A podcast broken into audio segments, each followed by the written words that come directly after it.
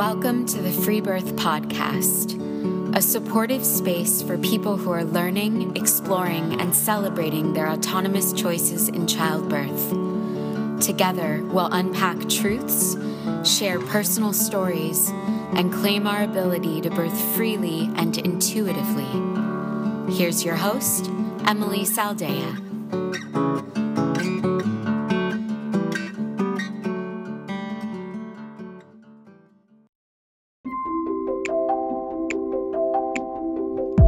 Show, we have Eileen from North Carolina with quite the story to share. From losing a premature baby to hospital interventions as a teenager, Eileen went on to experience both a traumatic abortion and then an abusive hospital birth with her first live child.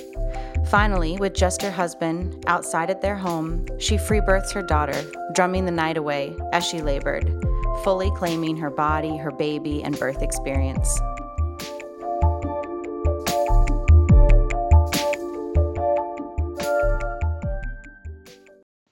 Altogether, I've been pregnant seven times. Um, my first pregnancy, I was 16, um, was going through this whole um, that thing when you're like a teenager and you're like, I want to be a mom, and da da da da da, and like really bad. um, and I wasn't careful. I wasn't being very careful. Um, I was just kind of like hearing about like you know natural family planning type of stuff but i didn't i really didn't know anything about it. Um, and so i got pregnant and um, suffice to say my parents were not thrilled. Um, my dad is a marine so he can kind of roll with that um, very ocd controlling type personality. And um, I um, knew right away that I already wanted to have a natural birth. I wanted to have a home birth. Um, my grandma had my dad in the hospital, and then she had my two aunts at home. Um, in my dad was 71, born in North Dakota. You know, they had the big drape where she couldn't even see between her legs. They shaved her, forced her to have an enema, like took the baby away right away. You know, my aunt came out all cord all wrapped around her and the midwife starts freaking out and talking about you know transferring and my grandma's like it's fine. Unwraps the cord and like blows on her face and she cries like you know? Um, so i i grew up with knowing all of that and my grandma being you know really into breastfeeding she breastfed for basically the 12 years that she was a La Leche League leader. Um, all three kids until they were like four.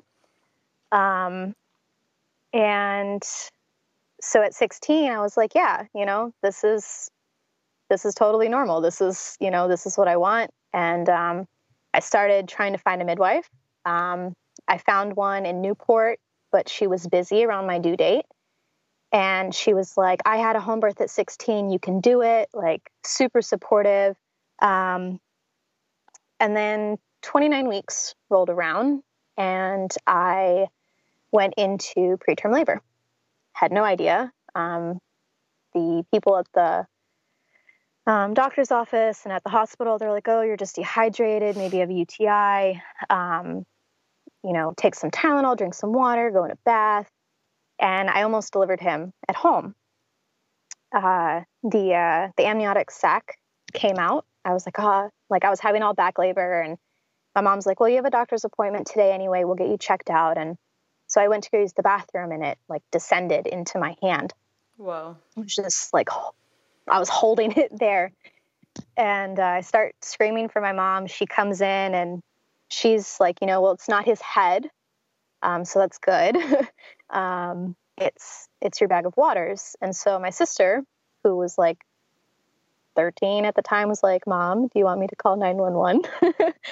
because um, my, mom, my mom was losing her mind. So, whoa. Um, I rode in the ambulance to the hospital on base, and because we lived off base, and they um were like, "Well, we can either push this back and inside of you and have you on bed rest and hope that you can keep the baby in a little longer and that you don't get an infection, or we can break your water and you can have a baby in about 20 minutes. Hold on. Push it back? Yeah. I've never even heard of that. I I don't know. So it wasn't They- it wasn't ruptured No, it was like a bulging bag like coming bubble. down. Yeah. because that- Oh, That preterm, the bag is so strong right. it's not supposed to open. Right. Um, and the baby is smaller, so it hasn't been stretched as much. Um, there's not as much fluid as would be with like a term baby. yeah. And so I was like, well, infection sounds like a bad thing. So let's not do that. um, and so they broke my water, and my contractions, which had stopped, resumed. Um, and I pushed for like 15 minutes and had a three pound, three ounce, 29 week baby. Hmm. And uh, so that was my first like birth experience. Um, other than like the really bad back labor, wasn't horrible. It was like five and a half hours start to finish. Um, and then um, they took him to the hospital about an hour and a half away. Um, and I didn't get to hold him until he was three days old. Um, because he was on like isolation and it took like a day. They thought I was sick, so they wouldn't let me into the NICU. And it was this, but it was a doctor who had attended us that called in sick, and it was this big mess. Um, so he was like three days old by the time that I got to hold him. And when I held him, my milk came in. um, and I never got to breastfeed him, but he did get some of my milk. Um, and then at about two weeks old, they transferred him to uh, Chapel Hill. And he was there for about five days because he was having distension. Um, he wasn't digesting the milk, and they thought he might have been having um, necrotizing enterocolitis, where parts of the intestine um, they're not getting blood, um, and they start to die. Mhm. So they sent him up there because they had a pediatric surgeon. Um, they said he was fine, but they were going to put him on a thing of antibiotics for like a week. And at that point, he had had all these little IVs in his hands and his feet, and his all his little vessels were shot pretty much, and they couldn't do like the big, um, that much uh, IV fluid for him to live on it, basically, for because he wouldn't be able to have any food food. Um, for the whole time. I don't know why, but um, so they gave him a PICC line um, without asking us. Um, we had signed a waiver at the first hospital that if he ever needed a PICC line, um, that we were granting permission because there's a risk of death. Um, however, they told us that the risk of death was from infection because they either do it through your um, the femoral artery in your leg or through the main artery, um, your brachial artery in your arm and it's a really thick catheter that goes straight into the heart and so obviously if there's if bacteria gets in at that site it goes straight straight into the heart. Um, so we transferred to the next hospital. Um, we didn't sign a waiver for them. I don't know if they just took our paperwork from the last hospital. Um, they didn't say they were going to do it or anything. I just called to check on him because it was like a three three and a half hour drive so we didn't get up there every day. And um, i wasn't driving at the time and so they uh, were like oh yeah we did this thing. Um, he's doing great. So we're like okay. That was on a wednesday. Um, i saw him wednesday afternoon and thursday and he had not been a fussy baby. The only time he cried was when he got a diaper change. Otherwise, he never cried. Um, I don't know if that's just a preemie thing or that was just him, but he never cried. Um, he loved to be swaddled and all of that. And Thursday, when I saw him, he was fussy, didn't want to be swaddled, kept crying, and I was like, something is wrong. Like, and the only at um, by Thursday, the only thing he was um, he had a nasal cannula in the PICC line. That was it. He didn't have any of his other tubes, and um, and he was down to like almost air uh, like room air oxygen almost. Um, Friday, they told us that um, his uh, um, he'd gone off of the nasal cannula, that he was breathing room air on his own. Um, and we're like, great, that's awesome. And that was like Friday morning, Friday afternoon, and then they called us Friday night at like 6:30 or so. And they were like, your son died. There's nothing we could have done. And like that they had tried to do um, CPR for like 30 minutes. Um, they had stuck a syringe in his uh, chest cavity and like pulled out air and like a little bit of fluid. Um, and they didn't know, they didn't know what had happened. We didn't find out what had happened until we got the autopsy results back. And he, the PICC line that was pumping IV fluid into his heart, the IV fluid was passing through the fibers of the muscle, through the heart, and out into the space that, so the heart muscle sits in a bag, basically, um, that's called the pericardium. And there's a space in there that um, was filling up with IV fluid. Hmm. And it just kept filling until the heart basically ran out of room to beat and he had a cardiac arrest. Oh my God. Yeah. So that was pretty wow, pretty intense. um, and so that was, um, but that whole experience, the whole being pregnant and knowing that I wanted to have a home birth and, you know, having him and even losing him, like that whole thing was what put me on my path to being a midwife. Sure. And and what was his name? Emmerich. Emmerich. Mm-hmm. Hmm. Yeah. Did they? did they? I, am just I'm going back to I'm I'm imagining the part where you first show up and you have this bulging bag and I'm wondering like how honest or transparent your medical team was with you about the risk of death if you break the bag and have the baby now. Um they didn't say anything. They didn't say what the risk of, of infection. They didn't say an infection could kill him. They did say that a possible infection could have been what was um, causing the preterm labor.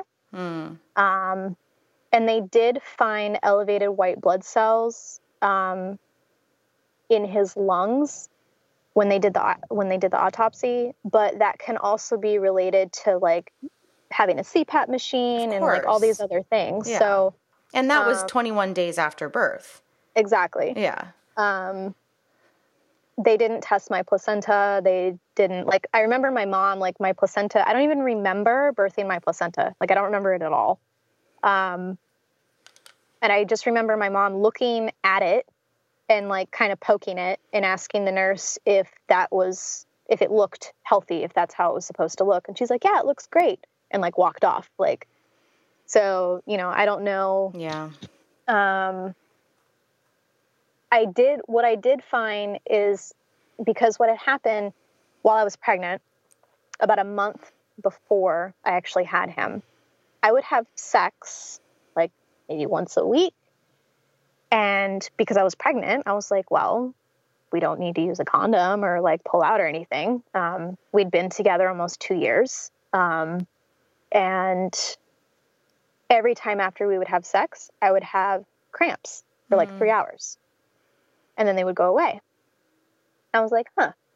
Um, so then it was like Saturday night or Sunday night, because I had him on a Monday morning. Um, I think it was like Saturday night, maybe. Um, I was like, like, don't do that. Like, don't don't finish inside me. And i didn't have contractions. And i was like that's what it is. If we just stop doing that we'll be good right? I didn't know at the time that there is actual like compounds in semen that can stimulate the cervix and da da da da da. Um, but i just was smart enough to make that connection so i was like yeah let's not do that well then like 12 hours later i go into actual labor Um, and not that that caused it. Yeah, but um, but I probably think wasn't I think helping. the yeah I think the biggest contributing factor though to the pre- to the preterm labor was the amount of stress that I was under during that pregnancy. Sure. Um, my Yeah. parents hated me. Mm. They were like, you know, I come from a relatively privileged, mm, ma- maybe middle class, like military family. Um, we didn't eat a lot of junk food. I ate moderately well. Um, you know, salad with dinner every night, blah blah blah. Um, but my like the emotional sphere was extremely stressful, um, emotional, energetic. Um, you know, my mom would blame me for their marital problems, and my dad was like, "Oh, so what? Are you going to be a welfare slut now?" Like, those were the kinds of things that I was dealing with. Well, Um, we, we and- super undervalue stress and its impact. I mean, as a society, like, Yep. obviously we both know that, but absolutely, I mean, that's yeah. I'm I am sure that that's what it was. If there if there was never any discovery of anything else, and that's what you feel like it was. I mean, look at look at our you know health disparities of women in color, and you know a lot of people are like, oh, we have no idea why that's happening. And it's like, no, no, it's it's stress from the systematic racism that they deal with in their pregnancy and lives, of course. You know, it's it's yeah. I think we don't we don't honor or acknowledge the intensity of or the impact of that on our bodies and our children enough. Mhm. Yeah. Um, So it put- the uh, it puts you on this path towards midwifery at so what so what happens after that? So you have this terrible loss through this so, sounds like subpar hospital team or decisions and you're still 16ish so what happens after that? Like how many Um, years later is your second baby? Um, well, I got pregnant again um, in just be just before I turned 18. My birthday's in December, so um, I was like a month shy of becoming 18. Um, my partner, who I had had the first baby with, um, we had broken up um, because of how like stressful the whole ordeal was. Neither of us could cope, and it was just Yeah. this mess with our parents and da da da. So we broke up. A year, well, half a year goes by.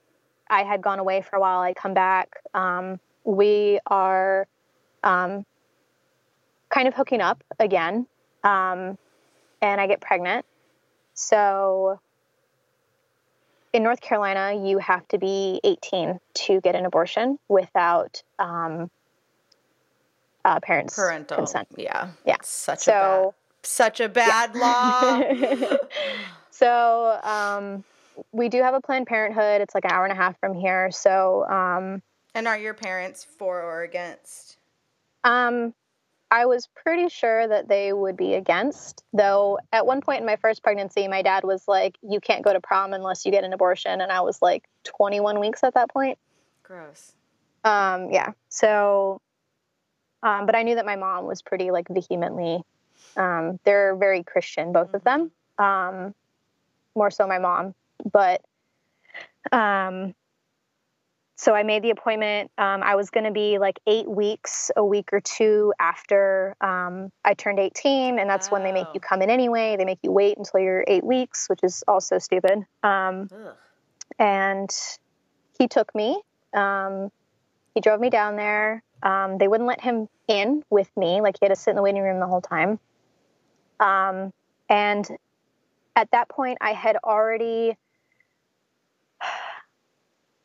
Originally, I didn't really want to go through with it, but then I made the decision to.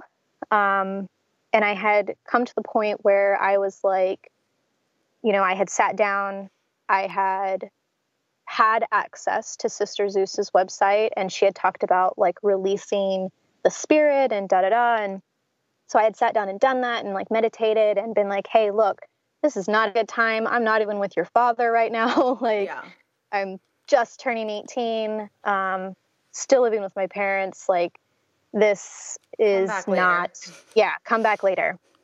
And after I did that, I no longer felt pregnant. The nausea went away, everything. Wow. Um, the fatigue, it all went away. And so that part of the decision I was good with. I was like, yeah, you know, I'm not pregnant anymore. The spirit's gone. It can come back later. Like, we're good. I'm, you know, I'm set with this. Um, not that I had ever been against it. I just had never seen myself doing it when I was younger. Sure. Um, I don't think anyone sees themselves doing it until they're yeah. in a situation where it's the right move. Yeah. And so we went, and that was one of the most traumatic experiences of my life. Mm. Um, almost more traumatic or as traumatic as losing my son. Because um, of the way you were treated? Mm-hmm. Gross. Man. And it was like. It was a surgical. Yeah, it was. A, I did a surgical um, because I was like, well, I can't like go home and have a miscarriage in right. two days. I live with my parents, right? Yeah. And I could only be with him for the night. I told my mom I was with a friend. And in and, theory, it sounds relatively straightforward. I mean, 15 yeah. minutes, wham bam, you know, you're there for a couple hours and. Yeah. I was like, oh, it'll be fine. It'll be great. And they're like, yeah, we numb you. You don't feel anything. Great. Lies. Lies and slander. Um, so I go in after I had to get, you know, the mini program shot and da da da. So we go in and I had to get an ultrasound.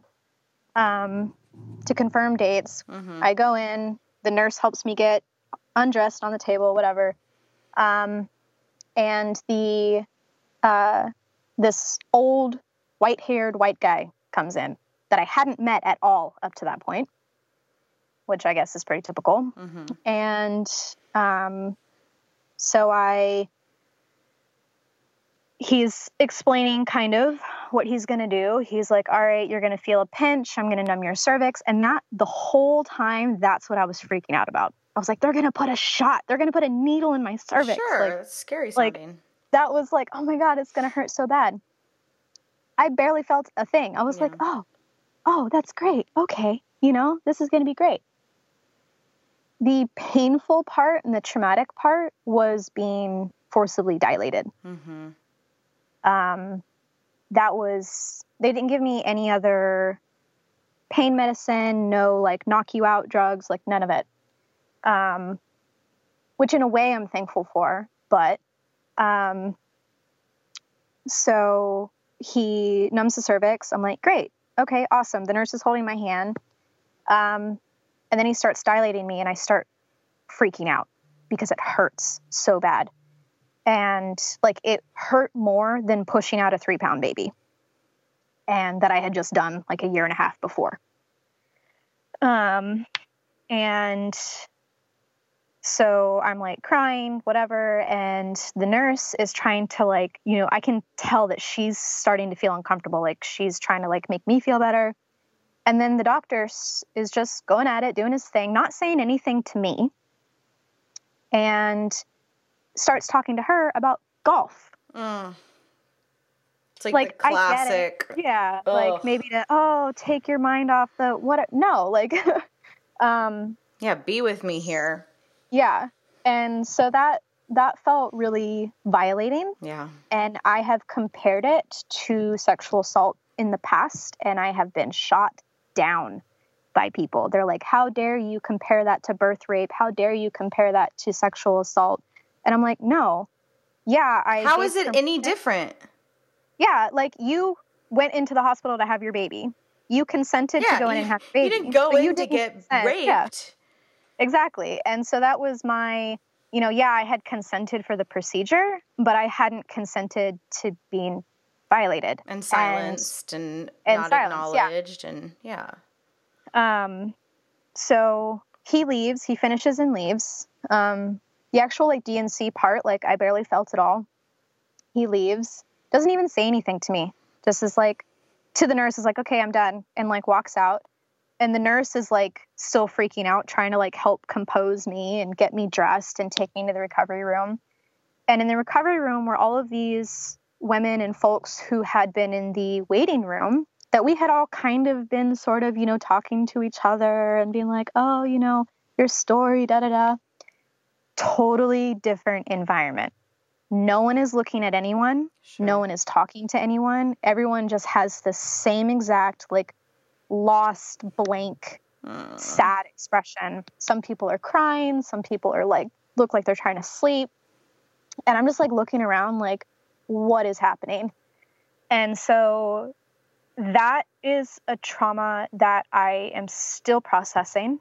Um, I've had training in like um, home miscarriage and home abortion stuff, um, and had training in doing a menstrual extraction. But I have not done a menstrual extraction on anyone else yet because I can't have it done to myself. Because I still had, if I even think about a cannula like coming anywhere near like my cervix, I start having an anxiety attack. Like I haven't, I've never had a pap. like Yeah. that's how like Well, and it, it is. to and I think it's really important to name it as what it is, which is sexual assault, because you know we have to think about it in terms of sex because the penis isn't the problem.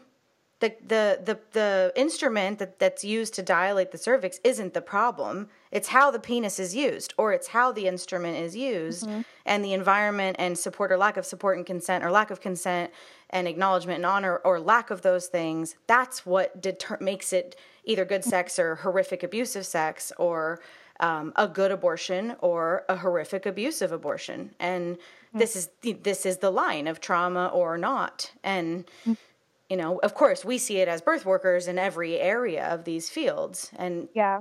you know, if for anyone listening who, you know, this story's freaking them out or, you know, concerning them and may have an abortion in their life, like, let me also say there are good abortions. And I'm so sorry to you that you didn't get one with, with this. You know, I don't know the rest of your story yet. Um, and this is also a very common story, you know, and, and, and women feeling really silenced and really treated robotically and um, like him not even saying anything when he leaves. That is so weird when you pull Yeah. back. I mean, not even when you pull back when you're there, but you know, just to hear that it never, even though I hear these stories all the time with birth and with abortion, it, mm-hmm. it, it never doesn't blow my mind how inhumane that kind of a mm-hmm. exchange or lack of exchange is. And, you know, I, it's so important to share these stories because I know that they're really common. Um, you know the, the abortion clinics that, that we work with in LA allow companions and allow abortion doulas and are super patient friendly and you meet the the provider beforehand and it's like this totally different you know mm-hmm. story. Um but you know it's not like it's just like hospitals you know you don't know which one you're going to get. You don't Yeah. know because how do you even do that kind of homework beforehand? You're 18 like how do you even know to ask those questions? Or it doesn't matter if you're 18 or 40 you know it just Yeah. we don't know even you know it's it's uncharted territory. Um so yeah i ugh my heart goes out to you. That is ugh it enrages Yeah, that- me.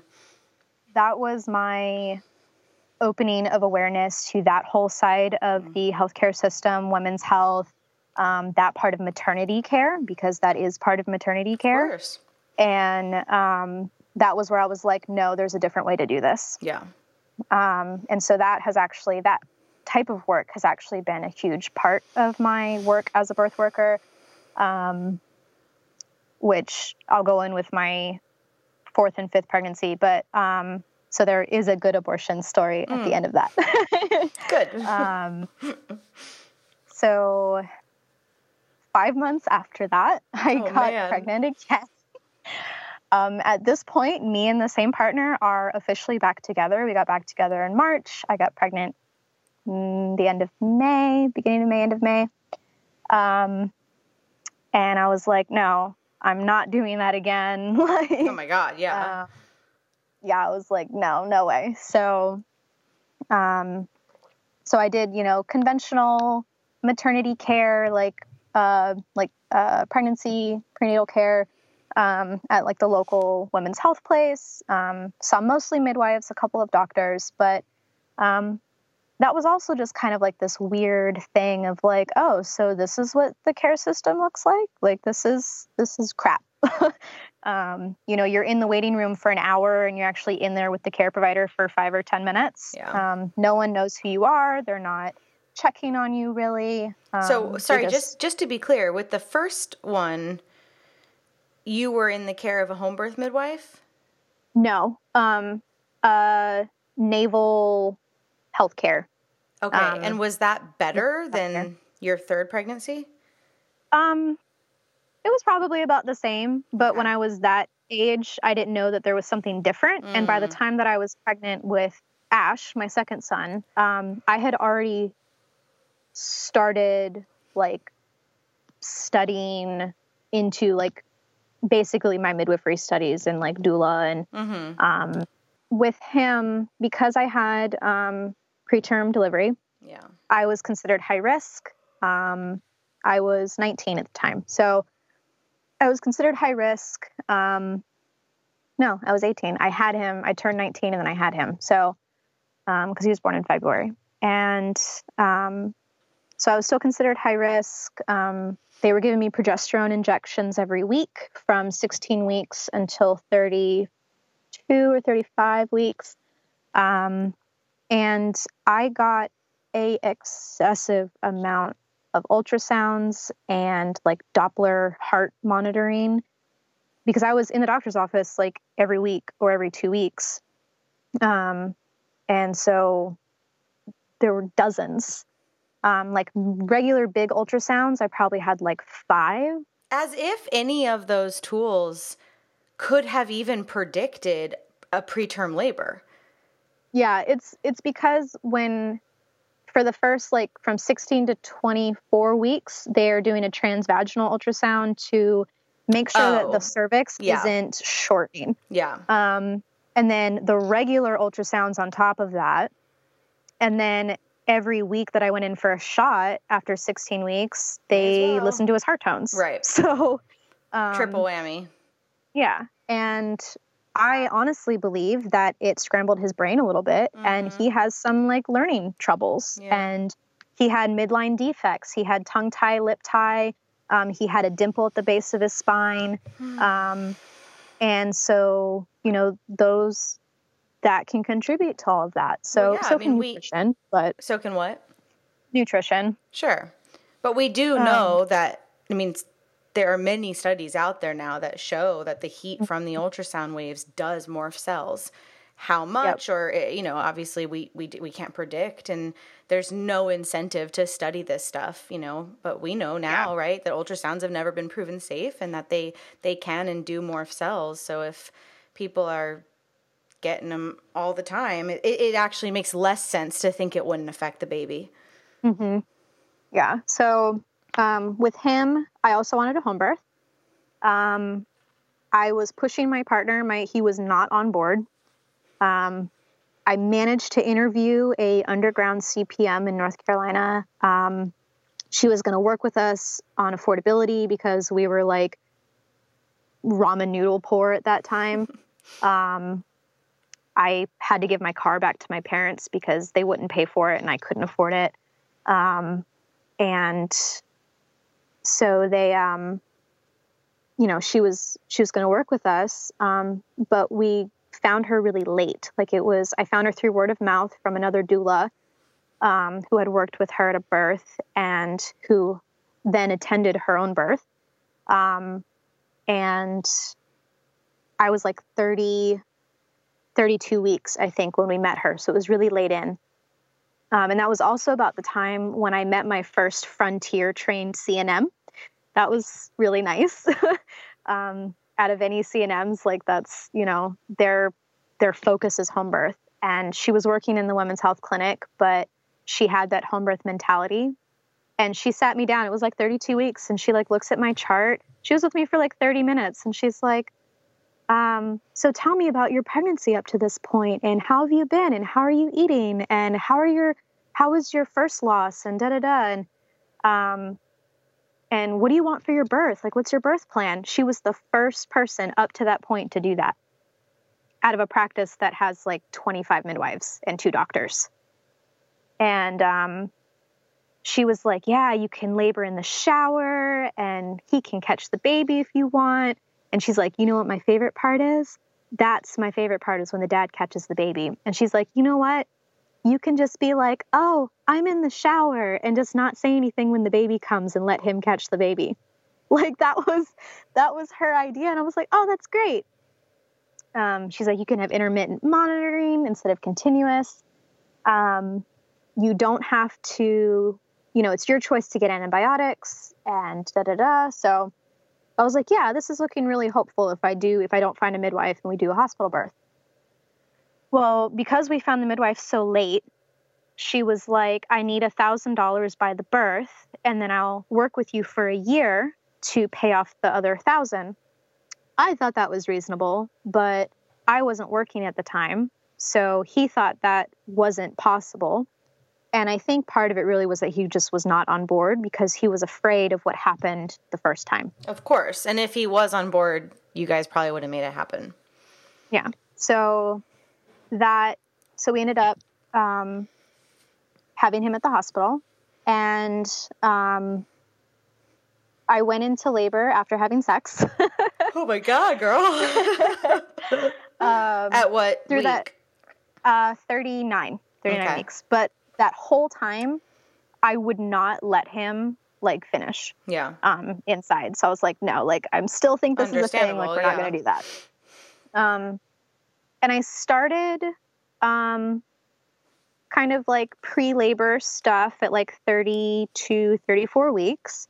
Um, like really strong Braxton Hicks and, um, toning contractions, whatever you want to call them. Um, and just kind of periodically.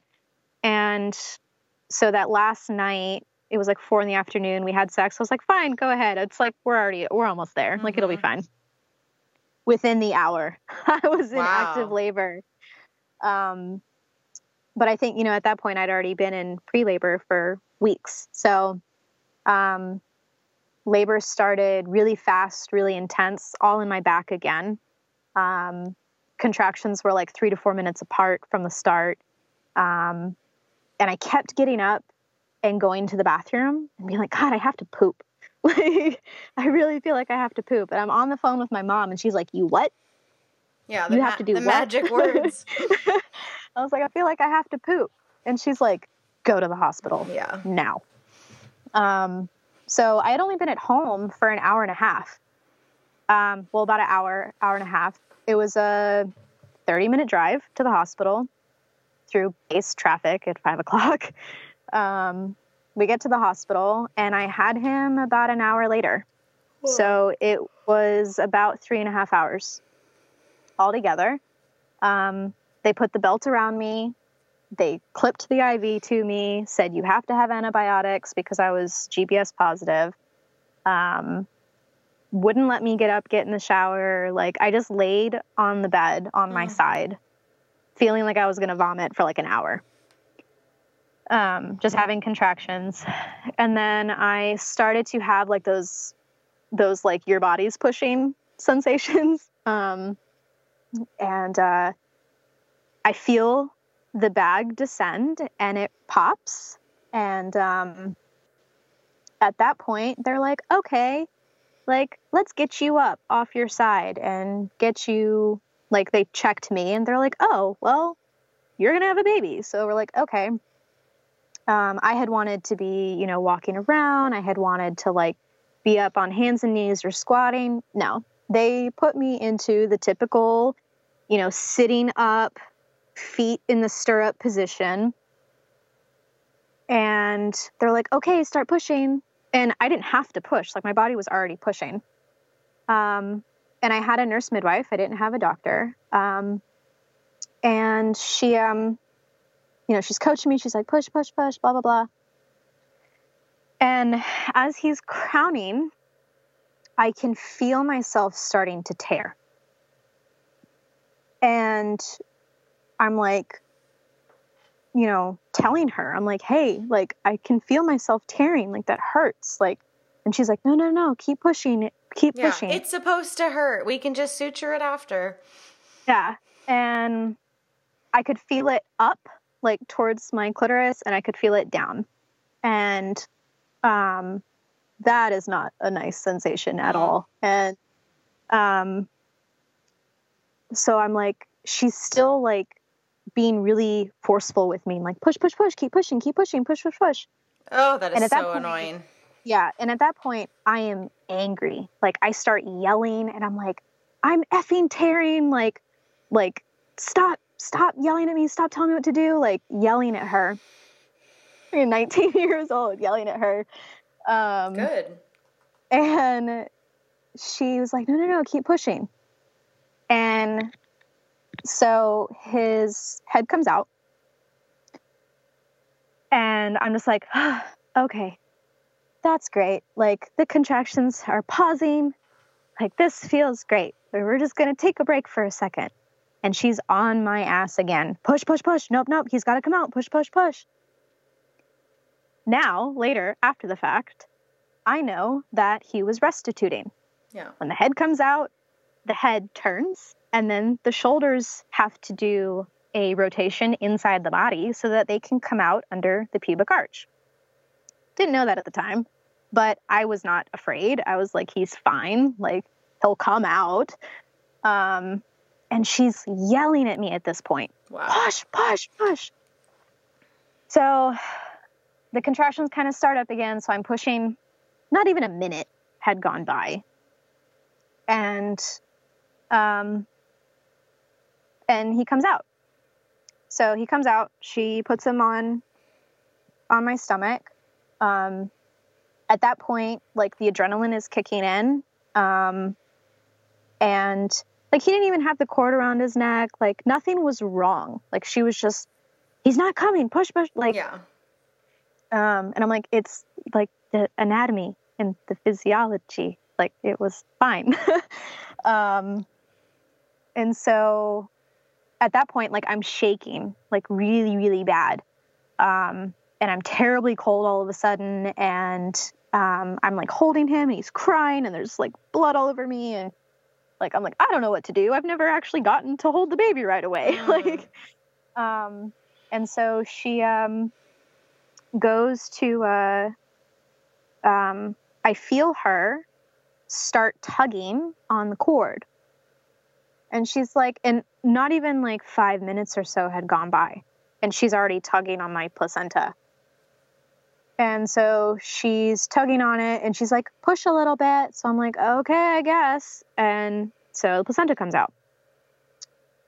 Um, they took him. She's like, well, I need to stitch you. And I was like, well, I'm shaking like horribly and I'm already terrified. Now I have to get stitches. Um, so I let them take him over to get like his feet done and kind of wiped up and whatever, thinking that they would bring him back to me after she was done stitching. She's not done stitching yet. She had to do like 20 some or so stitches in my perineum. And she stitched me too tight. Um, it's called a husband stitch. They do a little extra one to make you a little bit tighter again. Mm. My husband is not small. Gross. And it hurt to have sex until he was about two. Yeah. And then it finally kind of quit hurting. Did she say anything about the husband nope. stitch when she was doing nope. it? nope. She's just like, I had to do a lot of stitches. I had to do like 20 or so. And, uh, because so, I've, I've been in birthing rooms where usually it's a man stitching says you know to the father i'm going to throw an extra stitch in there for you and they're like oh ho, ho, ho, and then they actually do it and, and then they actually do yeah. it um ugh. yeah. So, so I hadn't, I didn't know about that until I told my friend about it, and she's like, "Oh yeah, they call it a husband stitch." When it's stitched, when it's and over over stitched. Over stitched, yeah. They did it to her too, and um, they uh, they ended up taking him to like the nursery while she's still finishing up. Um, and then because I couldn't feel anything because of the numbing medication, I was like, I need to pee, but I can't feel to like pee. And so they gave me a bedpan and I couldn't tell if I was peeing or not. Um, and it went everywhere and I already had blood on me. So I was like, well, I need a shower now. So I yeah. take a shower. And my, my partner was texting me and he's like, they're getting mad that you're taking too long. Like they want to finish up with him. They want to give him a bath, like blah, blah, blah. And I'm like, well, tell them to wait. like, um, so I finally get in there. They don't even let us bathe him. Um, they, we had to stand there and watch as they bathed him. And then instead of giving him to us, they stuck him in the incubator for like 15, 20 minutes. And they're like, oh, we'll bring him to you in the room and like shoo us out the door. So at this point, it's almost 11 o'clock at night. I had him at almost 8.30. And um, they finally brought him. He wouldn't nurse. Um, we missed our whole golden hour um, after he was born. Um, he wouldn't nurse. The next morning, like we were still undecided about circumcision. Um, the next morning, they're like, well, if you want it done, you have to take him, they have to take him now. Because um, I wanted to wait until he was like a week old so that the vitamin K and the blood clotting was all good. Because um, I knew at least that much. And I was like, well, if we do it, I want to wait at least a week. They're like, well, you have to do it now if you're going to do it. And we were like, oh God, like we didn't know that we could have just waited or not done it. Um, so they took him, wasn't even 24 hours old, mm. hadn't nursed yet, still hadn't nursed yet. And this whole time I've been asking for a lactation consultant, by the way. Um, so they take him to get circumcised. I was like, well, go with them. Like, cause my aunt, who was an RN and told me about the, the bleeding and stuff, she, her husband had gone with their sons. I was like, well, you need to at least go with him. And they're like, oh, no, he can't come with. So we were like, oh, you know, so they bring him back like two hours later. He has his first meconium poop after he was circumcised. And I'm like bawling my eyes out, um, you know, freaking out. Like, I did this to him. Like, I'm a horrible person. I'm a horrible mom. Like, I did this to him. And that's still a trauma that I carry around. Sure.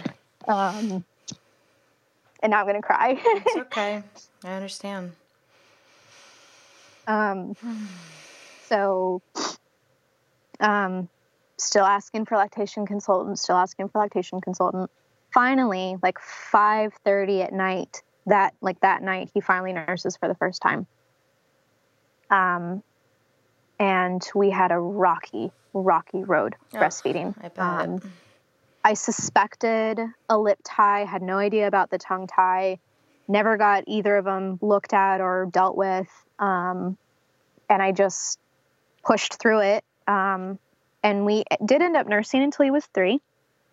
Um, but at the time, you know, I didn't know that it could have been easier. It could have been not painful. Um, I didn't know that I had severe postpartum depression and had it for almost a year um, I started to feel better one day. Was like, oh, something was terribly, terribly wrong.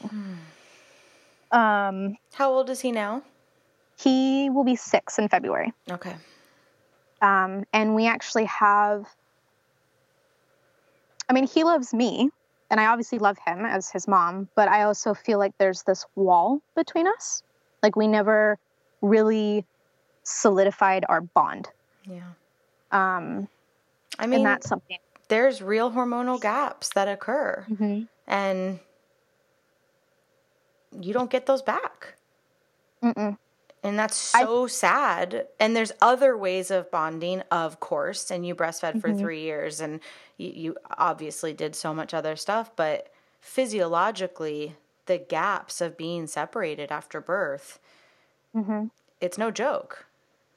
Yeah, like I had, I would post on Facebook about it when he was like six months old, a year old, like be like, what's wrong with me? Like, I don't want to be with my baby. Like, mm-hmm. part of it mm-hmm. too, I was depressed, but um, I was like, you know, I, I feel like there's not this connection that I think should be there. And people would be like, oh, you know, just baby wear and co sleep and breastfeed. I'm like, yeah, that's all shit we've been doing. Of course. Like, since he was born. Um, well, it makes it um, makes me think of um, you know how growing up, like your people will be like, if a bird falls out of a nest, don't touch it because if mm-hmm. the mom smells another scent, it won't mother the young. Like we mm-hmm. see all these examples in nature where when there is a unnatural separation of mm-hmm. mother and young, they'll shit, abandon it. Shit goes weird and yeah. it's and it goes off and you know that the mothers would be, become disinterested or you know whatever it is and then we like balk mm-hmm. that we could be like that with all of the c-sections yeah. and interventions and circumcisions or separation and it's just like it's so obvious but mm-hmm. you know it's like what would happen if we acknowledged it we'd actually have to change our practices yeah um so that's that's still something that I kind of struggle with. And I thought that maybe like having Rowan unassisted, um, or even just whether unassisted or assisted, of just having her naturally and not getting that separation time that, you know, I would be bonding with her. But if he was there, I thought that maybe he would get like residual, like I would also maybe could get that bond back with him. And I don't I don't think it works that way. Like I had hoped, um, but it's it didn't. I think at that point the damage was done. Yeah. Um, and you know I love him. Like I would lose my mind if anything ever happened to him. But it's it's not the same. Like I don't feel the same way about him that I do about her.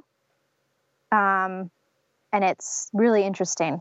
Um, and sad, but um, so, but it's not. Whole, I think it's mm-hmm. just so important. You're already doing it, but to really point to like the physiology of this. This isn't, mm-hmm. you know, because of course we're in a culture where like you're not supposed to say that stuff, and mm-hmm. you know, it's it's. I'm sure that you know you've gotten the whole spectrum of responses when you when yep. you share that, you know, but the reality is the physiology of bonding hormonally was disrupted and that yeah. causes disconnection it just does and mm-hmm. all you're doing is acknowledging what has been proven in every way shape or form um, yeah and and you know because we're not supposed to talk about it it's i'm i'm proud of you for doing that because i know that there's someone listening right now who had C-sections with, you know, one or two or three other babies and then didn't with another and is feeling similarly, you know, or, or, you know, obviously it's not just C-sections because that wasn't your story, but, um, had separation, yeah. you know, and, and don't have a place to say it and feel horrible for feeling that way. But, you know, we're not, by talking about it, we can really get to the root of it, which is mm-hmm. the system failed you guys. You yeah. had forced and unnecessary separation and it caused quite likely a lifelong gap of some sort mm-hmm. you know and there's lots of ways to of course like work on it and be together and love and all of that stuff but yeah I'm, I, it's important to acknowledge because i think it's way more common than you know i mean you are yeah. obviously already know this because you're in the birth world like it just it happens all the time yeah um and it was it was kind of comical because it was like day two because um, you know I had him so fast after they they gave me antibiotics for GBS and because I had him so fast um, they have to be in your system for four hours for it to do anything. And I had him like an hour later. And so they made us stay for 48 hour observation. And by the second day my partner he's like I got to get out of here. I don't want to be here. I just want us to go home. And I'm like you're the one who wanted to be here. Um Damn. So yeah, so you know, and and really like all of these experiences, like losing my first son and um, you know, having the clinical abortion, and then having like my pregnancy releases at home after Ash was born, and having Ash and having Rowan, like all of these experiences have just been to me like initiations, basically, um, to this work and I've had other people kind of echo that without me having to like say anything um, that I've talked to about it. Yeah, and to the like the heartache that it is to be a woman and a, and a mm-hmm. birthing mm-hmm. woman and a fertile woman and the way mm-hmm. that society oppresses and abuses us, you know, and yeah, it's ugh, God, and how to how to show up, you know. I've I've never agreed with the whole idiom that like oh you can't be a midwife if you've never had a baby. Like I don't necessarily agree with that. But I also think that there is something to having an experience before showing up for someone else who's also had that experience. Um, that that just kind of adds something to it. Like, well, it can go either way, little, right? It can it can go either way because I think a lot of birth workers are very colored by their births in mm-hmm. a in a not helpful way. Yeah. You know, and because the variety of experience is so massive, Mm-hmm. I, sometimes I feel like not having experienced birth really made me more of an empty cup. Mm-hmm. Um, but I think on on to your point, I think having had whatever your experience is, if you can take it there, it's incredibly humbling. And there's a there's a maturity, I think, once you've walked through it that you you can't touch if you haven't. Mm-hmm.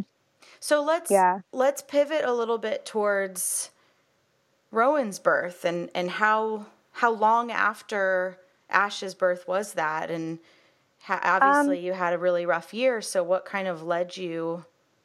I mean it's pretty obvious what led you to free birth. I wouldn't freaking go back either but you know what I mean. What tell me talk speak about that Um, journey. So, having a couple years um, between Ash and Rowan, I got pregnant two more times. Um, and um, I was like, well, we don't want another baby right now. I'm not going back to the clinic. At this point, I have studied enough um, to know that there is alternatives. Um, and I was like, you know, I already believe in having babies at home. Why can't I do this at home? Um, and so I had two herbal plus medication um, self induced pregnancy releases at home that were super healing. Um, they were hard, of course, but they were super healing for me.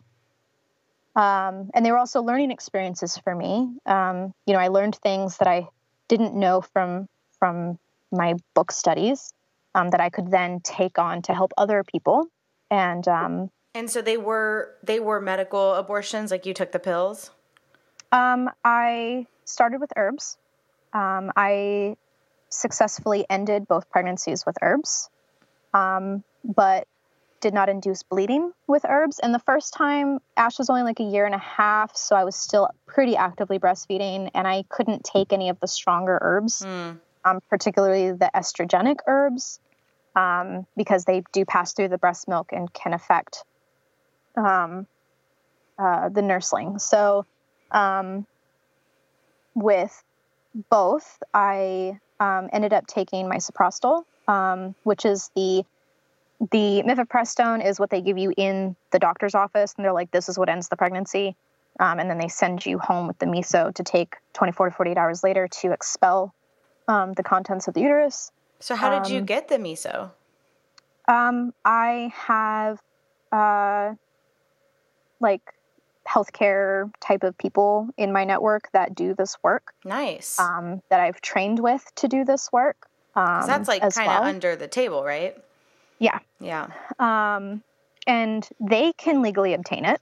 Right. It's just a weird kind of gray Mhm. area, you know, on god forbid as- we had access Yeah. to it on our own will yeah. And I mean, it's it's an over the counter drug in every foreign country. totally Um, so, a really close friend and colleague of mine um, who was working with me through both of these and who I've studied with, um, you know, was there for me. And, and I was at home and was supported by my partner in doing it. He had, you know, same partner and he was like, you know, this is your choice. Like, I'm not, he's like, yeah, we shouldn't have another baby right now, but this is, it's your choice.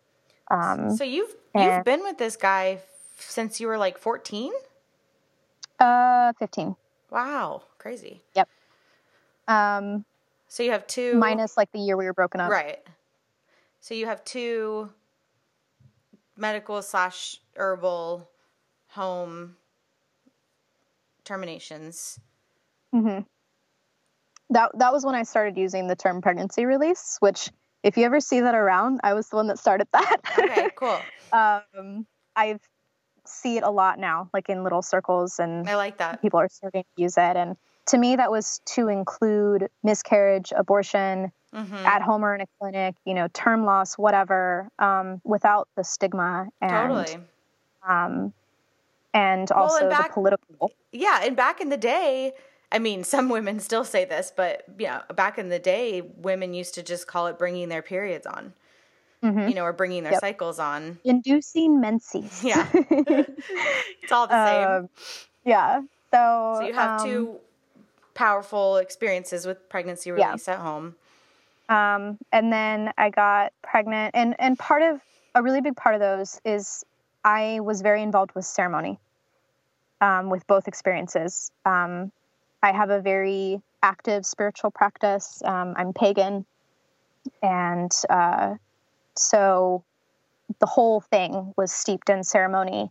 Um, and the second one, I was like, hey, look, like spirits, ancestors, like God's people that I work with, like, can you just hold on to this little light beam a little bit longer, please? Like, um, I really want to bring this baby in when it's like, I, you know, they come when they come. But I was like, you know, I really want this situation to be I want to be homesteading. I want to be like, you know, have our own little place. And, you know, I want to be in that, you know, where I can be eating really well and um, really dedicate to this pregnancy and be where I have the right people with me. If I, you know, at the time I thought that I was just like, no, I'm just going to have a home birth. Like, you know, I was like, I, I want this to be in place, right? So do the thing.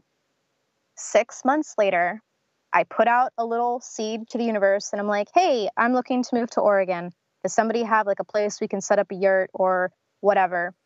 Someone contacts me that I was an acquaintance with in Southern Oregon. She was a nurse midwife and she was like, I need a caretaker for my house for a year. So within a week of us entertaining the idea of moving to her one acre homestead in Southern Oregon, I found out I was pregnant well, I guess I got pregnant and then like a week later found out I was pregnant. Mm-hmm. So funny little universe thing. Um, and so that was basically like, I was like, yeah, well, you know, we can't keep staying in our situation and have this baby, so we have to move. and so we moved cross country when I was, um, oh, well, at that point, I was, I had already done my midwifery like my didactic schooling, not like the apprenticeship stuff, but um, and I was like, yeah, at this point, I don't even need like I don't even really need a midwife. Like, yeah. I'm pretty sure that we've got this. Like, um, and I was like, I can do my own prenatal care way better than what I've been receiving. Um, and so I got a proof of pregnancy right before we left, and I went to get my hospital records from when I had Ash. Found out that they had given me Pitocin for third stage management, which they hadn't told me that they had done. I was super angry about, which can also affect bonding. Oh, yeah. Go figure.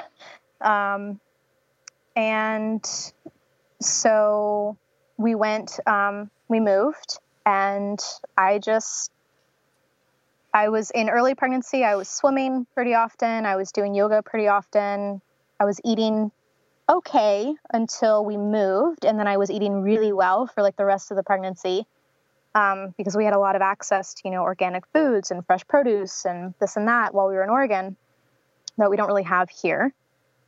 Um, there were a couple things that came up while I was pregnant that I just asked like other student midwives or like midwife friends about just to get their thoughts on it, not to be like, oh, do I need to do this or da da da, just to see what they thought and what resonated or didn't with me.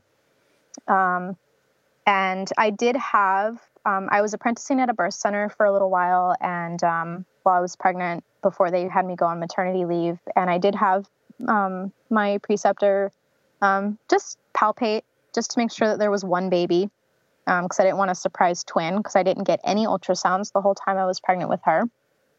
Um, and then um, there was one point where I got a really bad sunburn, and there was one day that my legs swelled really bad. Um, and that kind of worried me. Um, my blood pressure was fine, um, but I was just like, what is going on with the swelling of the legs?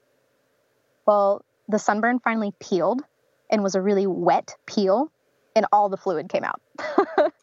Um, so that was interesting. Um, and the whole time that I was pregnant, I just kept coming back to hemorrhage.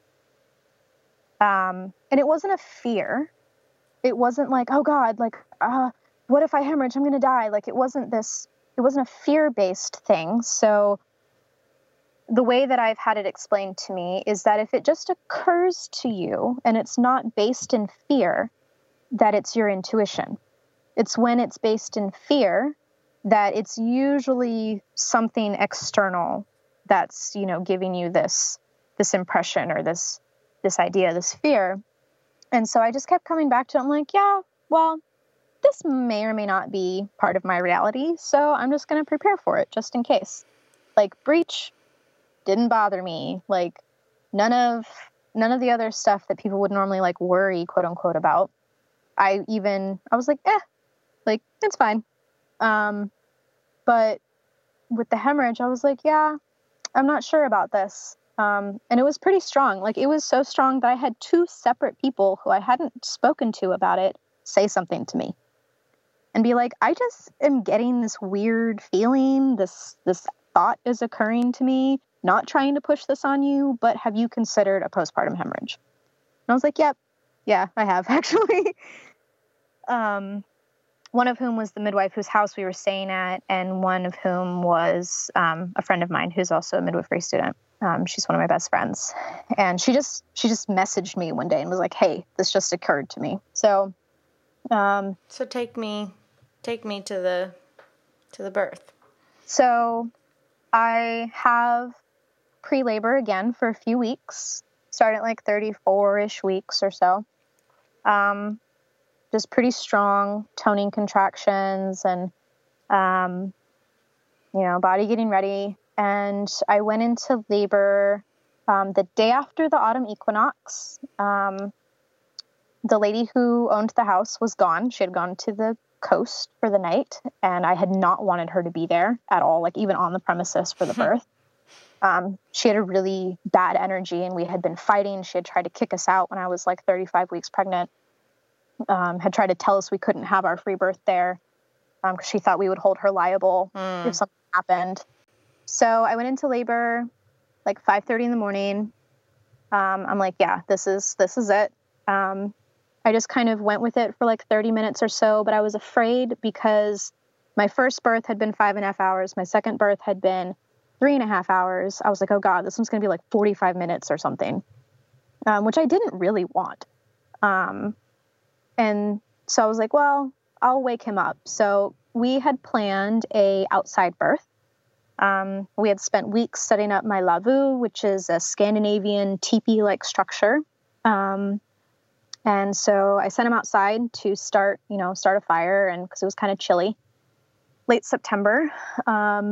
And so I went outside. We left my son sleeping in the house for a while, and um, I went outside and was just laboring for a while, and it was so easy compared to like the other two. I didn't have the back labor. The contractions were moderately spaced. Um, they weren't right on top of each other like the other ones had been. Um, and um, for the most part, like I didn't really feel the need to have anyone with me. Um, and Sean was just kind of in and out, um, you know, collecting firewood. We had greatly underestimated how much firewood we would need. FYI, for anyone planning an outside fire birth, um, have too much firewood. And um, at about seven, eight o'clock, we went and got my son out of the house. And I was really undecided on whether I wanted him there or not. Because um, I was like, oh, he's going to be bouncing around. He's going to be distracting. And, mm-hmm. but he did mm-hmm. really, really well. Um, every once in a while, he would get kind of bored. And so he would just go help his dad to like collect firewood. Um, and the other kind of keynote thing for my labor was I drummed. Mm. Um, shamanic drumming um, with every contraction. And I thought it was a fluke. I was like, oh, well, you know, I'll just I'll just not drum for this next contraction and see how it feels. Halfway through the contraction, I had to start drumming again. Um, I don't know what it is. I don't know what it was, but that was my pain management.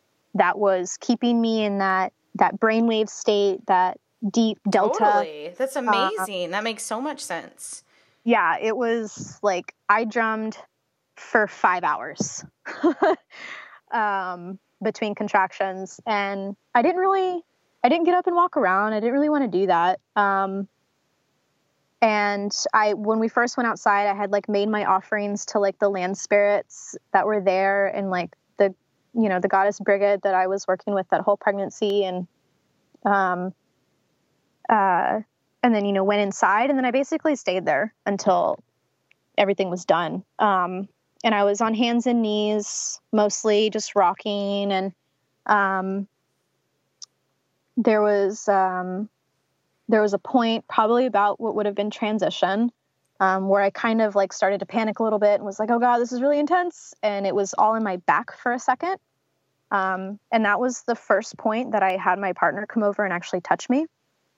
Um, and I was like, I need you to like do the hip squeeze and like rub my back. Um, it's pretty intense and it hurts right now. Um, and I'm kind of freaking out. And, um, you know, every once in a while, my son would be like, "Is mommy okay?" And he's like, "Yeah, mommy's okay. Your your baby sibling's coming," you know. And he was really good about it and really quiet, um, and just watched for most of the time. Um, and you know, I had him behind me, leaning into him, and he was doing the hip squeeze and stuff. And then that lasted a few minutes. And then um, she, uh, I started to feel um, the, the pushing urges. And so my body was just pushing on its own. And I was on my knees, and I actually had the fetal ejection reflex. Um, and I popped up onto like a, I think they call it a running lunge, where you're like on one knee and then the other knee is up, like on the foot. Mm-hmm. And um, I just popped up into that and was like, oh, like that little bit of adrenaline hits you and the baby's coming. Um, and she starts to crown, and I've got, you know, like my hands um, between my between my legs and um, I start kind of freaking out a little bit that I'm going to tear. And I'm like, oh God, I don't want to tear. I don't want to tear because I could feel it kind of burning. Um, and so that was kind of freaking me out. And then I was, you know, huffing through her um, crowning. Her head comes out, and I can feel she's got a cord over her shoulder. And I wait for her to restitute. And then as she kind of like turns and starts to come out, I like popped the umbilical cord off over her shoulder. Mm-hmm. Um, and she slid out. um, and I'm just like holding her down on the ground, like looking at her, and I'm just like, baby, baby, like, mm. you know. And um, and my partner was the one that saw um, that um, she was a girl, and um, was like, it's a girl. And um, he's just kind of sitting there, like, with a towel, like, do I hand this to you? Like, what do you want me to do? Um, and then I just kind of gradually, like, leaned back over onto my little pallet. And the whole time I had been on this um, deer skin. And so um, some of, like, the blood kind of came off the Chux pad and got onto the deer skin. And I think it's still stained. uh, and so I kind of lean back over onto the pallet and um, bring her up to my breast. And she was just kind of calm, like not really freaking out anymore. And um, she was pinking up and she was pretty purple, which is good. And then she was pinking up really well. Um, and um, I have mixed babies, so this the coloring is a little bit different than with just white babies, but it was really healthy color and um, they uh, after maybe 15 minutes or so 20 minutes she latched um, and the placenta still wasn't coming. And i was having little gushes um, every so often and i was like yeah okay. Um, and the whole time i had been pregnant and being like okay like i'm preparing for postpartum bleed.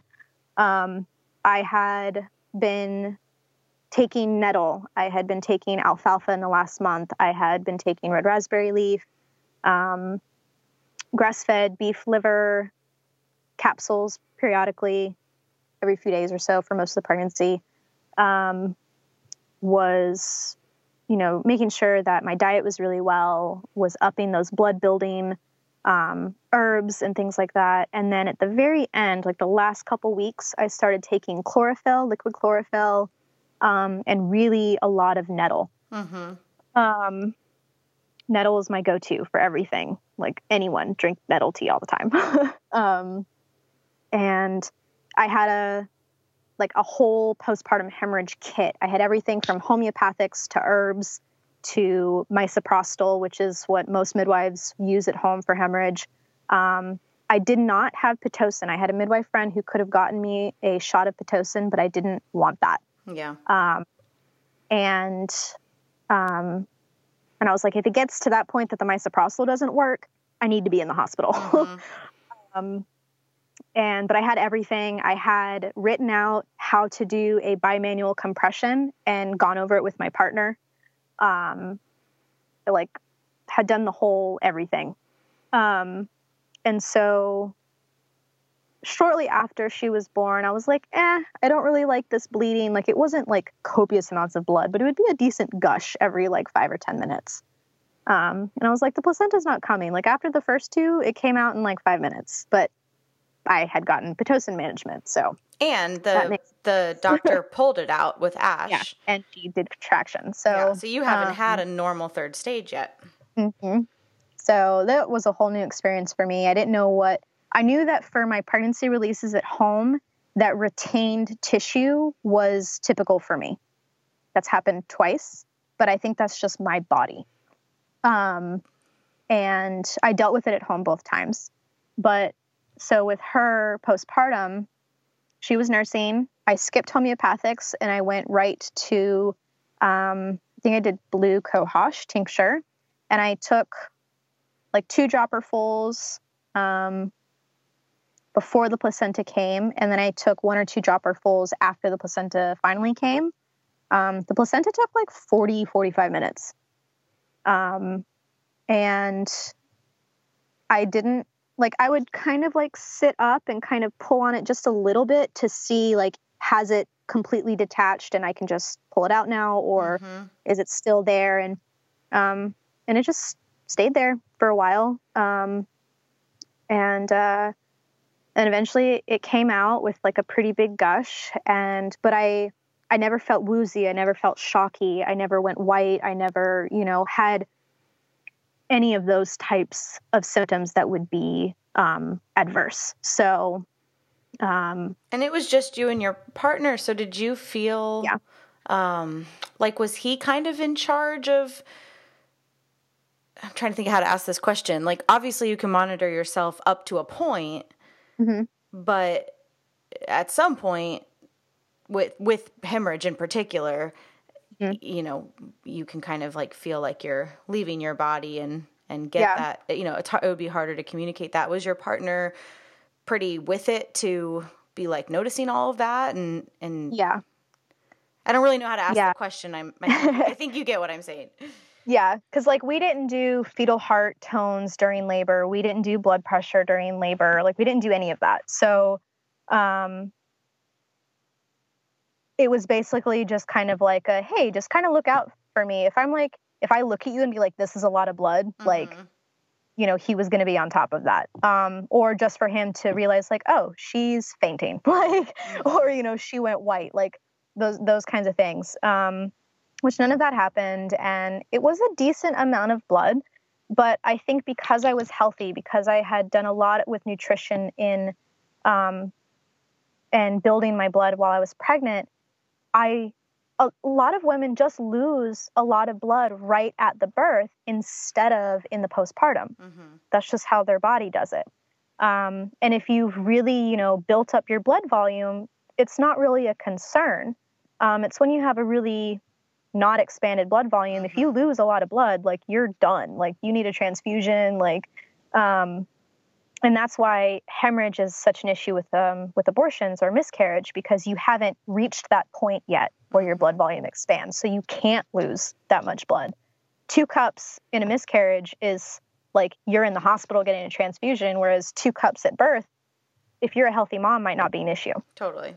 Um, and I never weighed it. I never measured any of it. Um, so I don't know how much it actually was, but um, and so I just I took my blue cohosh just twice, and then the placenta finally came, and after that, um, it was like after 11 in the morning. She came. We didn't get her exact time of birth.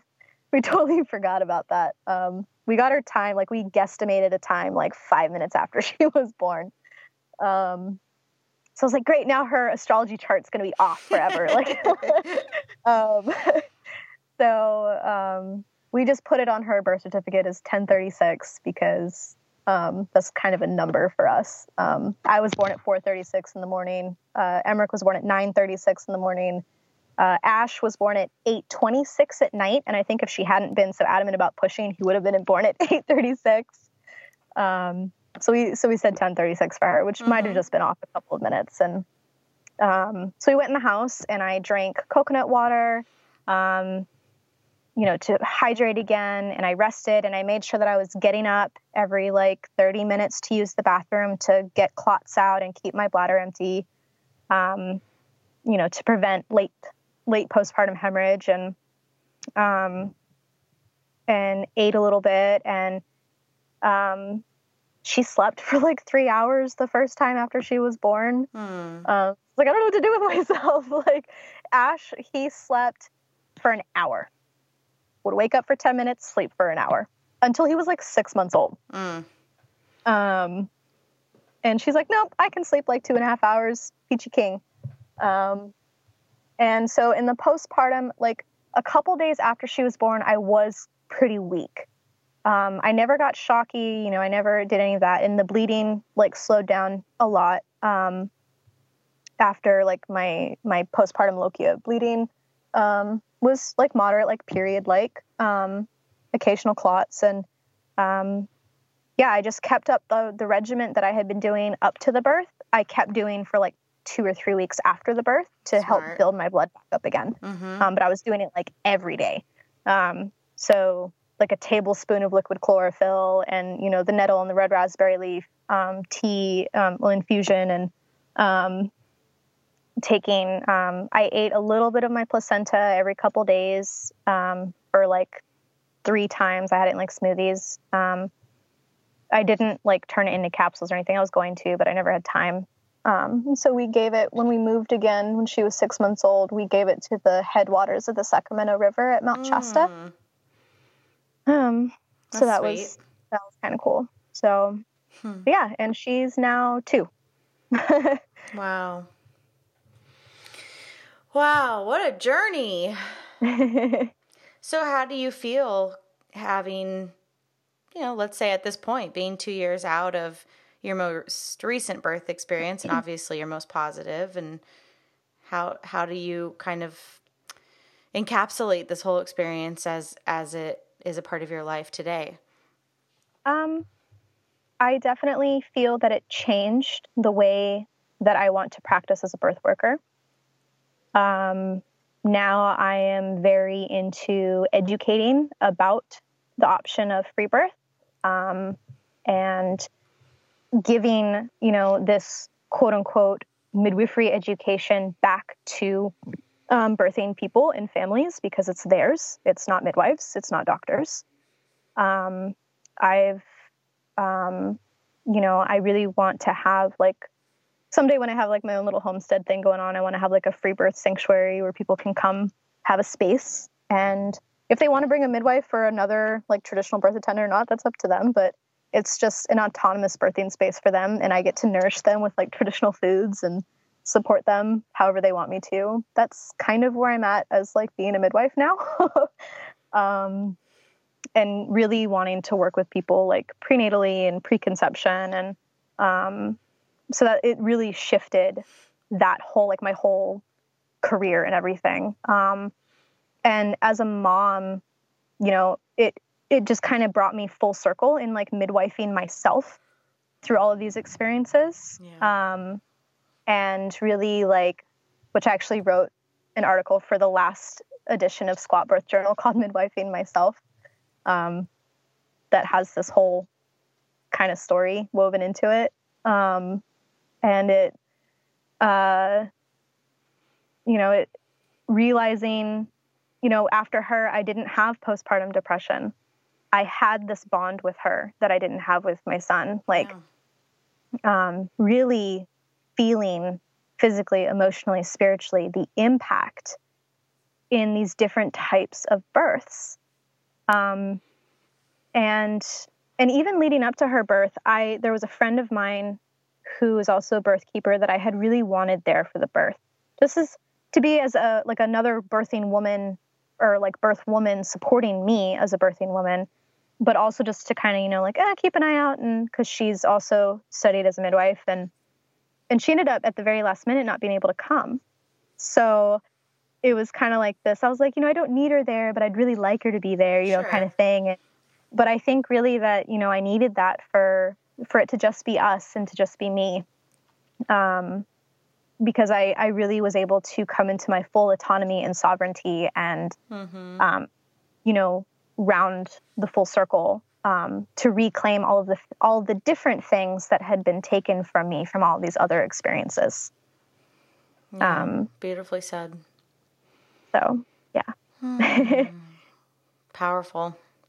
But then also having, you know, the experience of, you know, in trying to finish my midwifery education, like how my experience is shaping that and affecting preceptors who want to work with me or, you know, how I can work with them with that experience um, has also been interesting to navigate. Because so many midwives are not supportive of autonomous birth. Mm-hmm. Basically, anyone who's not trained through like the matrona or indie birth. right. Um, I mean, of course, there are other like midwives out there, and um, I haven't met all of them for sure, but um, I've definitely I've had two experiences where one midwife was like, "You can work with me, but you under no circumstance can tell any of my clients that you've had a free birth or an unassisted birth because I don't want them to make a quote unquote unsafe decision." Like you did. I was like, "Oh, okay, yeah."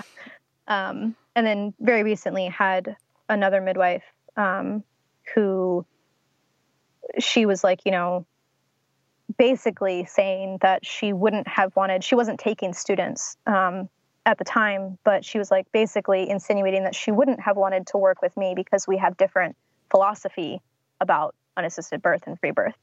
Um, that that is too big of a thing for her for it to eat for it because it would it would matter for her. And well, I was like, and well, it, yeah, you, you don't, know. but you don't, you wouldn't want a preceptor like that if that is fundamentally true then you know good riddance because you don't mm-hmm. want to learn from somebody who believes that you know regulated midwifery with its serious limitations and interferences mm-hmm. is the only way and is the safest yeah. way you know it's exactly. a it's a way and i totally can honor that but any mm-hmm. you know i mean i've spoken to quite a few regulated midwives who very openly acknowledge the limitations of their license and it hurts them mm-hmm. and it hurts yep. you know it, it's not easy for them they're very aware of you know um, the ways in which they cannot stand with women and you know they still choose it because they feel like they can just do what they can and and they'll serve as many women as they can that fit within the margins of the state's you know um, mm-hmm. you know requirements and um, they have to feed their family and it's too dangerous yeah. to be unregulated and you know they i get that you know i don't yeah. i don't think i could make that choice but i i get it it's a lot to ask you know it's it's a lot for a woman in this society to be like no i'm going to stand with women no matter what and it is mm-hmm. risky and we have you know we we are in a society where it is risky to stand yeah. with women and to you know to put to put to put birth keeping 1st mm-hmm. you know in the in because we know it's a witch hunt we know midwives go to jail we know that death can occur mm-hmm. and you know it's it's yeah it's the modern day witch hunt as of course you know and I and I think that for me, both as a free birthing mom and as a birth keeper working with families, is that no other person can take responsibility for the outcome of your birth. And one of the like teachings of my midwifery school and um, the matrona and um, all of that is that you cannot dictate the direction that someone else's life is going to take. You can't control what their transformation looks like. Um, you know, you're going to go through life however you're going to go through life. If you're meant to have a C-section with that baby, then that's what's going to that's you know, you you're supposed to learn something from that or gain something from that in some way. Positive for some people, negative for some people, but because I don't know. I, know I, I, I would have to say my departure there happens in any sort of uh, any sort of implication of like providence, like that there is some meant to, you know, it's because we mm-hmm. have to mm-hmm. be really careful with that language because then, you know, then the the raped woman or the woman who has obstetrical violence or the woman yeah. who, you know, was cut without consent, what she needed that? No, she didn't need that. She right. dealt with it and moved on because women are survivors. But um, and, and and I'm not saying in any way, shape, or form you were implying that, of course. Um, but I think we have to be really, really careful with the language of the way that we kind of pacify hard experiences or or situations that shouldn't have fucking happened, like the mm-hmm. mistreatment of your little baby or the um, mistreatment of every woman, you know, in, in yeah. obstetrics or or the C section, unnecessary C sections. But but to your larger point, I, I do agree with the larger point that you were making. Um, you know that we yeah, like like like not so much like you know divine providence or you know that you can't choose your own destiny or whatever. But also a lot of people you know they don't consider you know what is the baby's path? Like what is their destiny? What is you know what is their life experience supposed to be like? Or you know we we can't know that. Like and and that i guess that's kind of like the point is that you can't know what another person's life path is. Yeah and, and so that's, that's you can't of... take responsibility for it. Totally Oh, but it's such a tricky way, line. Yeah, it, like in the same way of, you know, as a mom, like I'm taking responsibility for my birth, but at the same, it's this, um, um, it's a paradox. Right, exactly. That, you know, I'm taking responsibility for my birth. I'm not putting responsibility for it on a midwife or an obstetrician or a friend or whatever, or on my husband. Um, but at the same time, I am allowing space for another human being's destiny to unfold through my body. Mm-hmm. However, that's going to look. And that kind of comes back to the whole, you know, yeah, sometimes there are instances where a baby dies where something could have been done, but there's also a lot of instances where they there was nothing that could be done. Mm-hmm. And, and, it's more the social narrative that if you were at the hospital, yeah. they did everything, and if you're at home, they you're could have saved your baby. Like, yeah. yeah. Um, but babies die in the hospital all the time. They just don't talk about it. And, you know, doctors don't go to jail for it, but midwives do. Mm-hmm. So, um, you know, that was part of our thing with, you know, deciding like, yeah, we're going to do this, we're going to have a free birth was whatever happens is going to happen. Like, yeah, we're going to do our best to make sure it's a good, positive outcome. And if we feel the need to, like, seek outside assistance, but at the same time with like boundaries say like when I when I mentioned earlier before we started the recording of like, you know, what happens if I have another preterm birth? Well, at what point do we transfer? At what point do we stay home? Um, and even when I was like, well, if it's before 32 weeks, we'll transfer. That the catch to that, the boundary was that they will not take my baby away from me in the hospital. So, like, those kinds of like, you know, things like that. Yeah, boundaries. Totally. And I think whether you're choosing to have a birth in a hospital or with a midwife at home or just by yourself in a field with a baby deer, like um, that those are all things that you have to think about and really be like, no, like this is this is our birth and this is, you know, we're not looking to put if something untoward happens, it's sometimes it is someone else's fault. I allow space for that but also not being like, oh, well, it's their complete responsibility to make right. sure that's that it's insane. That's or, insane. You know, that's not a real thing. And that's, I mean, and I know a lot of people who think that. Well, yeah, whether consciously or unconsciously. It's the litigious society mm-hmm. that we live in. You know that that also says doctors are God, and mm-hmm. so when there's a good outcome, they get praised, not the woman or the woman's yeah. body or the baby. And when there's a bad outcome, you know, it's a big deal. And it's, yeah, they don't go to jail, but it's still a big deal. Like there's still mm-hmm. malpractice suits and everything just gets settled out of court and, and, and be out, outside of the public eye. But, you know, they're they're definitely there is no room in our society for doctors to make mistakes or acknowledge mistakes or uh, you know, I mean, hopefully they're learning from their mistakes, but typically we yeah. see a more and more conservative, higher intervention um, response to, you know, to an OB that has a negative outcome. But again, it's not the, the the larger commentary is that it's not the doctor. You know, if if a baby just dies, um, as as they do, um, mm-hmm. you know, and and if it was just going to happen, you know, it it was going to happen anywhere, just like it does at home. Yeah. yeah, I mean, this is where the conversation to me gets really interesting because, you know, I, I feel like and like what you're saying is all we can do is learn ourselves and trust ourselves and create the safest envi- environment that we as the mothers feel intuitively. Mm-hmm. And that looks different to different women. You know, mm-hmm. we're obviously in communities where it's kind of obvious that that would be at home with minimal people and minimal um, outside intervention.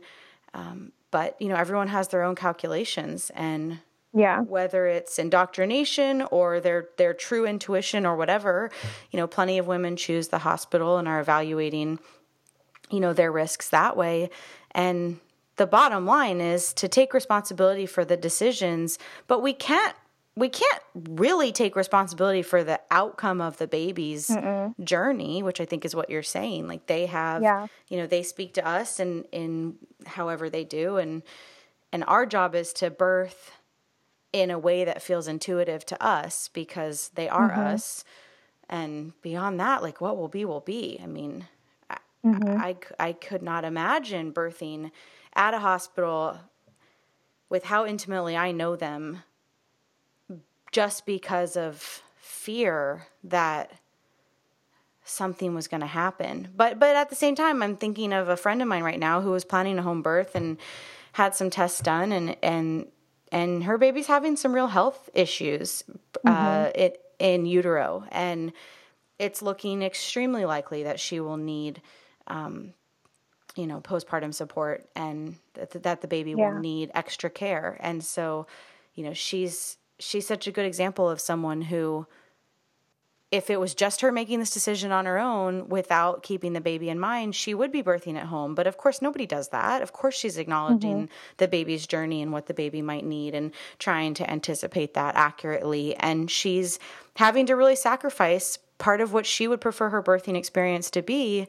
and is going to birth in the hospital where it really does look like it will be safer for this baby. And this is a pretty unique mm-hmm. situation.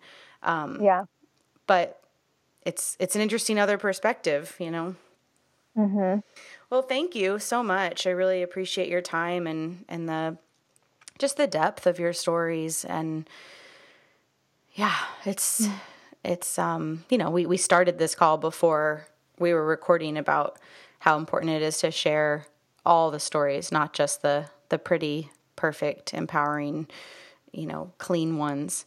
Um, and you've really had a you've really you've really had a whole gamut of you know di- yeah different experiences yeah. and it's it's like you've lived a hundred lives in one life. Sometimes it feels like that yeah, and it's bet. really overwhelming. I bet. I bet. This i mean to me this is like the journey of the woman and the journey of the mother because in a way it's not unique. You know, of course, your stories are super unique, but in a way, you know, it, it's not. And I talk yeah. to women all the time who have just such a collection of mm-hmm. trauma and abuse and powerful stories and reclaiming and, mm-hmm. you know, the whole wheel. Yeah, I, yeah. thank you. And you're welcome. And, and thank you for for holding this space. And I know I get long winded and it's hard when you're like, yeah, I've been pregnant seven times. Like, how do I shorten Right. How do you encapsulate that? You know, because it, it's like you said, it, it's like, it's the whole, it's the whole picture. It's the whole wheel. And so it's like, well, do I not share this part? But right. this part's important. So it's like, you know, it's, you just i need to write a book. Yeah. And, and that's, yeah, basically. All right, sister. Thank you so much. Uh, thank you. Mwah. Mwah. That's it for today, everyone. Join us next week for another episode of the Free Birth Podcast. Thanks for joining us, and remember your body, your choice. Lots of love.